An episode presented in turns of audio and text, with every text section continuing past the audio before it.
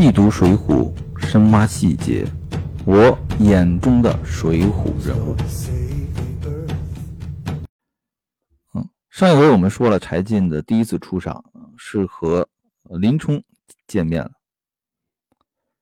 啊，这回我们说一下这个柴进的第二次出场。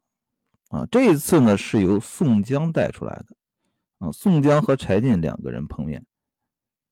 这两个人特别有意思，他们在江湖上啊，都有一个特点啊，仗义疏财啊，都有这个大名。嗯，他们俩碰到一起啊，那是什么感觉？啊，两个人是怎么碰的面啊？得先从宋江说起。宋江呢，杀了阎婆惜之后呢，啊，一直在江湖上流窜啊，呃，潜逃避罪。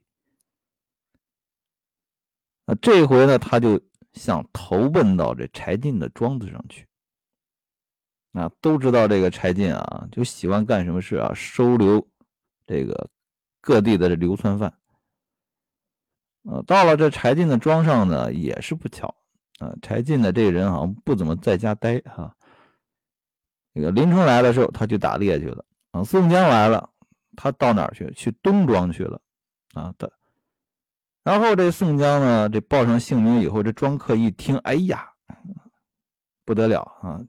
这个宋江是我们怎么样庄主柴大官人，整天嘴里念叨的人物，这个必须要好好的招待啊！于是慌不停的啊，引着这宋江就到这个东庄去了。到了东庄以后呢，啊，庄客呢进去禀报这柴进。啊，不过一会儿啊，只见那个中门大开，啊，这柴进引着三四个伴当啊，小伙计，啊，慌不停的就跑出来了。啊，这柴进见了宋江以后啊，纳头便拜啊。你看这个柴进哈，见了林冲啊，要纳头便拜啊，见了柴宋江也是纳头便拜，啊，非常高兴。啊，为什么？啊，咱们听一下这个柴进是怎么说的哈。啊，端的想煞柴进啊，天幸今日顺风吹得到此，大为平生可养之念，多幸多幸。啊，什么意思呢？啊，不知什么风把您这个宋江啊吹到我这儿来了。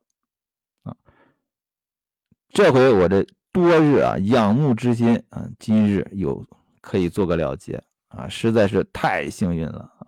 这马屁拍的非常肉麻啊。宋江呢，一看柴进啊这么客气，那也不能落后啊，马上也拜在地上啊啊！小的啊，只是一个小小的押司啊，今日呢特来相投啊。大家注意啊，这是宋江见了柴进以后的第一句话，他第一句话就已经除了这个自谦之外啊，就已经点明了。我这次来的目的是来投奔来了，啊，这个投奔啊，他可说了不止一次，他后面又说了两次，那每一次啊，这个内容还都不一样啊，非常有意思。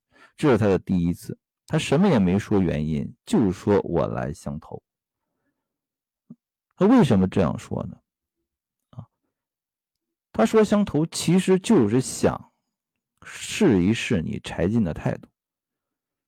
因为这次他和他的兄弟啊宋清两个人，他不是只有一个去处的，他还可以去小李广花荣那儿、清风寨啊，都可以啊。柴进这儿只是其中的一个落脚点啊，他要看看你柴进的态度啊，所以说一见面他就点明了我是来投奔的。那柴进态度怎么样呢？那更是客气了啊！昨夜登花报，今早喜鹊噪，不想却是贵兄来啊！满脸堆下笑来。这时候宋江呢，稍稍放点心啊。柴进这个态度怎么样？非常好啊，把自己真的是当贵客了。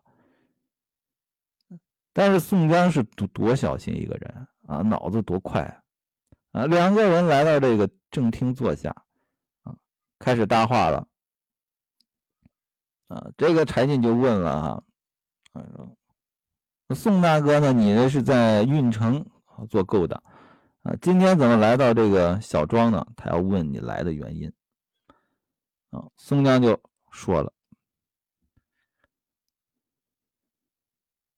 说什么呢？啊，今日宋江不才，做了一件没出货的事来啊，也就是说不太好的事情。啊，弟兄二人寻死啊，无处安身啊，想起大官人仗义疏财，特来投奔。这时候呢，信息量比刚才那个相投呃大了啊。我做了一件事情不太好啊，要来投奔你，但是呢，我要先把你架起来啊。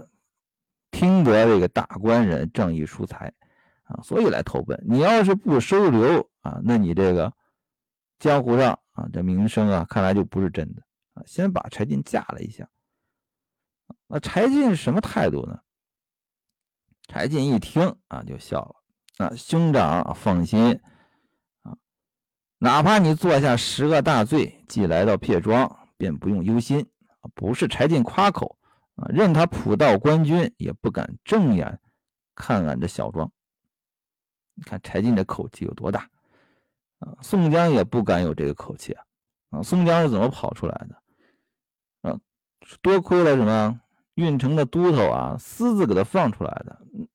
啊，他在运城那手面多宽多广啊，那也不敢说什么。普道官军不敢正眼瞧俺这小庄，也不敢说出这样的话来。啊，柴进就敢。这宋江一听这话，啊，那就不用什没什么可担心了。他就把自己啊杀了阎婆惜的事一五一十的讲了一遍啊，然后又第三次说了，我就是亡命江湖啊，投奔柴大官人。这个时候啊，宋江才把自己身上的事情原原本本的啊全部告诉了柴进啊，那，从这第一次第一次说出这个投奔这个事情啊，到最后。三段哈，宋江这个人啊，是非常细心、心眼很多的一个人啊。柴进根本就不是对手。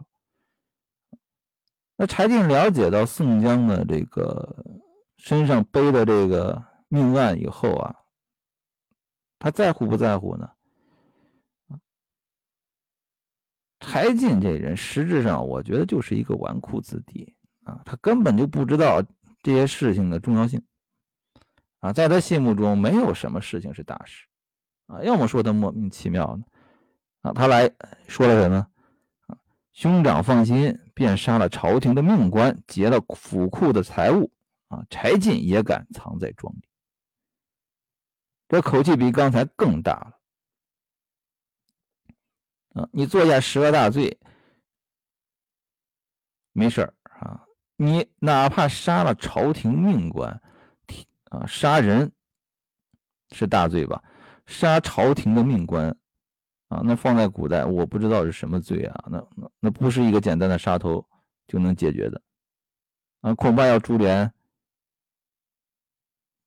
亲人，可能不是简单的斩首，可能是要，比如说凌迟啊。杀朝廷命官那可是重罪中的重罪，柴进都不怕。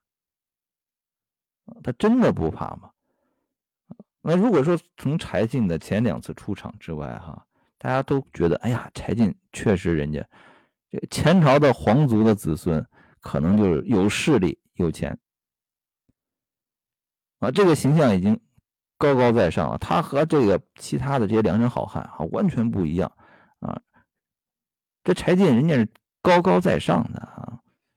你也可以看出来啊，柴进从接待这个林冲，包括洪教头，我有个感感想啊，他就他是真的喜欢结交这些好汉吗？我觉得他这个人爱好像养宠物一样，这些往来的好汉啊，他给银子，看你们比武啊，我觉得像养宠物一样，反正钱多，我爱好这个，对不对啊？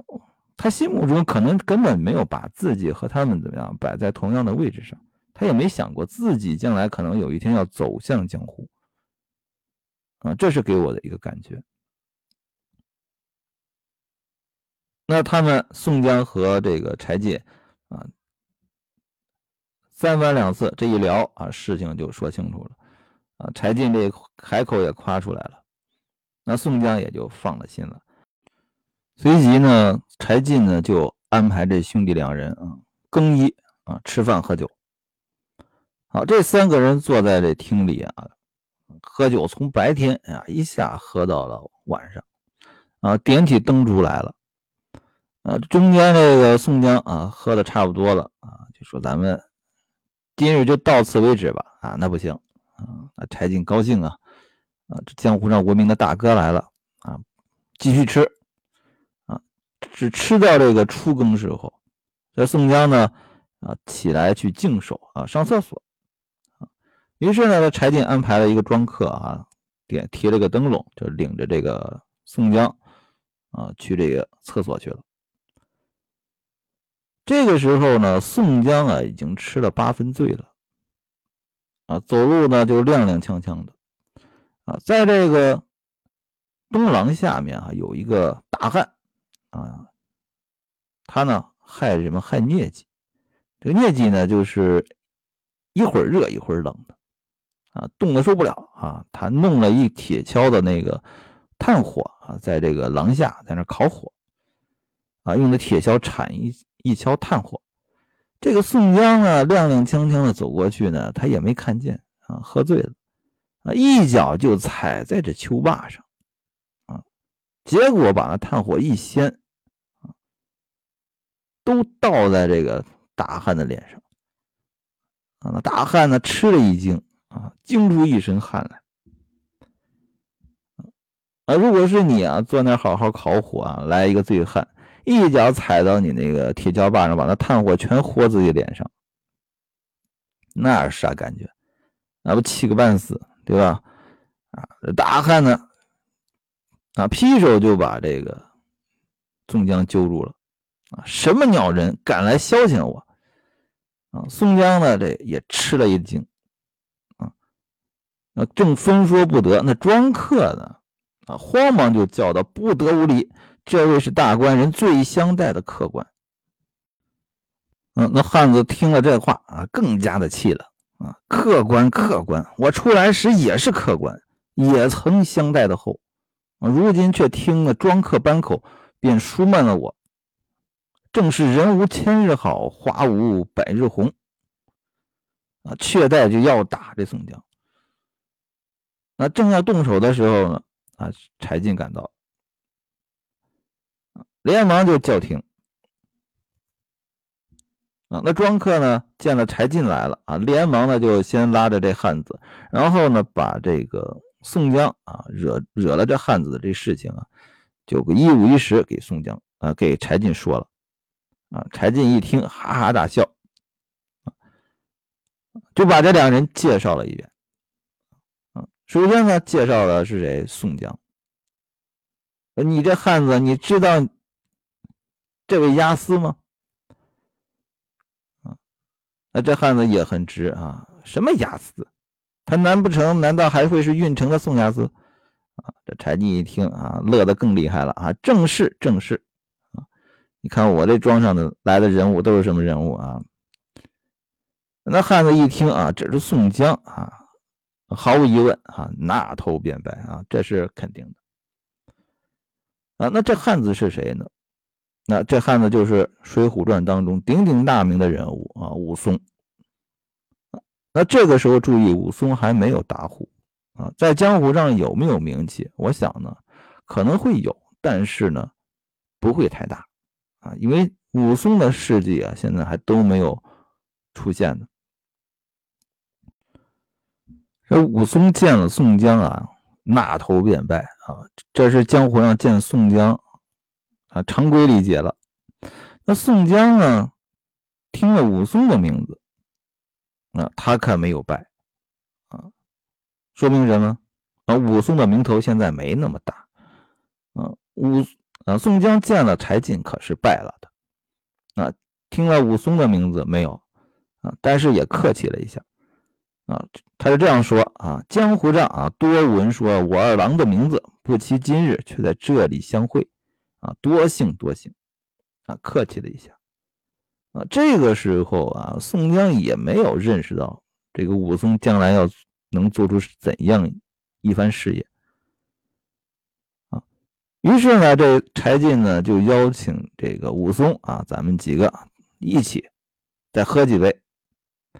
啊，来到这个酒席上，这宋江又仔细的打量了武松一遍。